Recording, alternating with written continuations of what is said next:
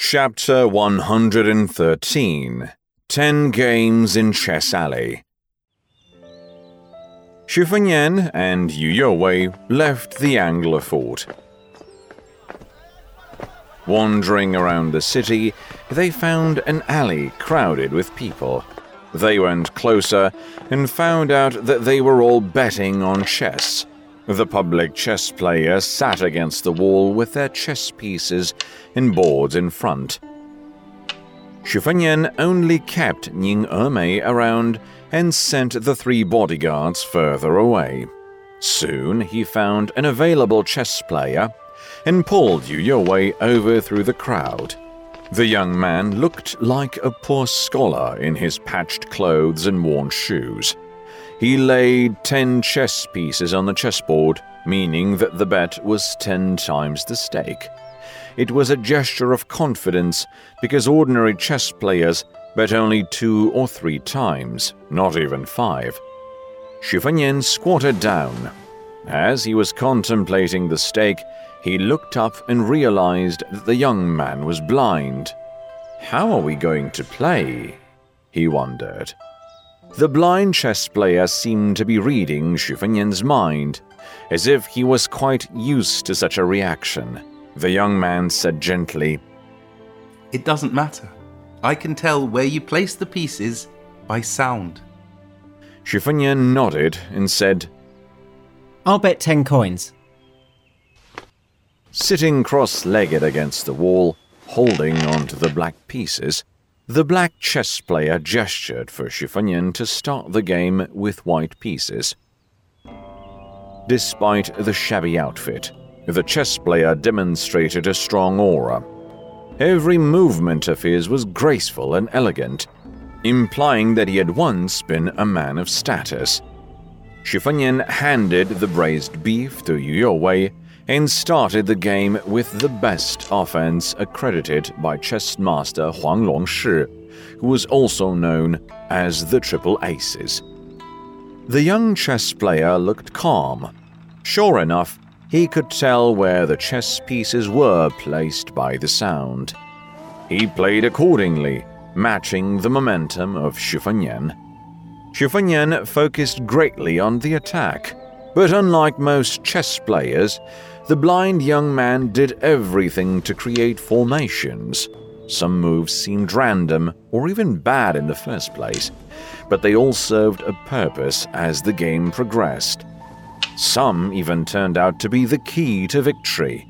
If it weren't for Xu endless and innovative tactics, the game would end within 100 moves. Xu kept losing but never lost faith. Meanwhile, the blind chess player seemed casual and composed. He always landed his pieces swiftly, making a crispy sound on the chessboard. The ten fierce games at Chess Alley started at noon and ended at midnight when the moon hung high. Xu Fengnian lost all ten games in a row and paid 100 coins. All other chess players had left the alley. Xu Fengnian sat cross legged on a classic book, staring at the chessboard. He sighed heavily. You're good. I'd say you can even compete with Xu Weixiong of the Shangyin Academy. The chess player shook his head and said, Ordinary people can play against only one opponent. I can almost manage two. The top players can handle three, while Xu Weixiong and Huang Longshi can handle four. I wouldn't dare to challenge them. But if I can play against Xu Weixiong once, I'll die with no regrets. Xu Fengnian helped the young man pack up the chess pieces. Then he got up and said amusingly, I'm not willing to die for something like that. I'm not there yet. So you deserve to win. I accept my defeat. Hey, the Shangyin Academy has 10 games on the lake. We have 10 games in Chess Alley. Take care. Fengnian laughed loudly and left. The chess player finished packing. Standing alone in the silent alley, he bowed wholeheartedly in the direction of the entrance. The young chess player struggled to carry his backpack. One chessboard, two boxes of chess pieces, and a few books already weighed him down. He silently mocked himself as a useless scholar. Walking along the chess alley, he let out a smile because of the 100 copper coins he made. He had only lost a few games on purpose in the past few years. Local chess lovers had stopped playing with him a long time ago. Only ignorant tourists who happened to pass by the chess alley would bet against him. Therefore, 100 copper coins in a day was a rare good earning. But soon, his expression turned dull as he realized how miserable it was to be so happy. Suddenly, he got stopped by someone at the corner. A carriage was parked not far away. The well dressed passenger was holding a paper record of the chess player. The ink of the paper had not yet dried, it was clearly just written. He burned the paper recording the worthless life of this miserable man and got off the carriage. He walked up to the proud chess player and said slowly, Lu Xu, a native of Haichang County, Tiongzhou Province. Your grandfather, Lu Yu, was a great scholar of the previous reign.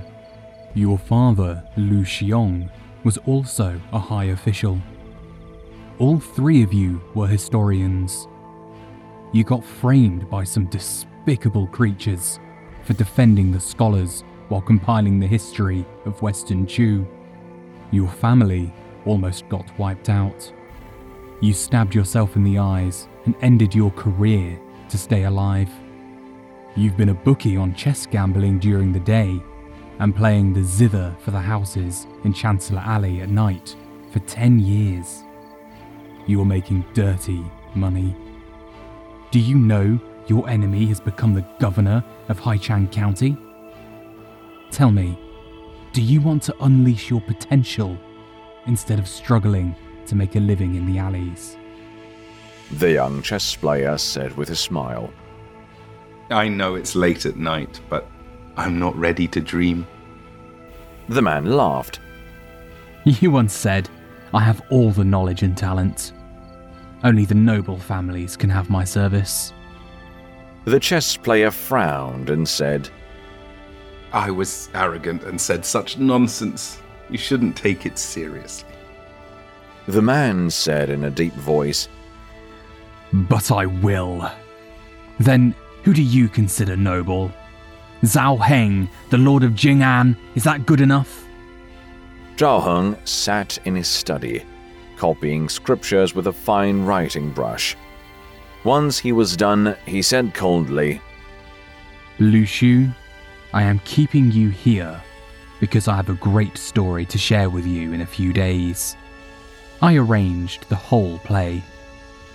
It'd be so boring if no one could admire it.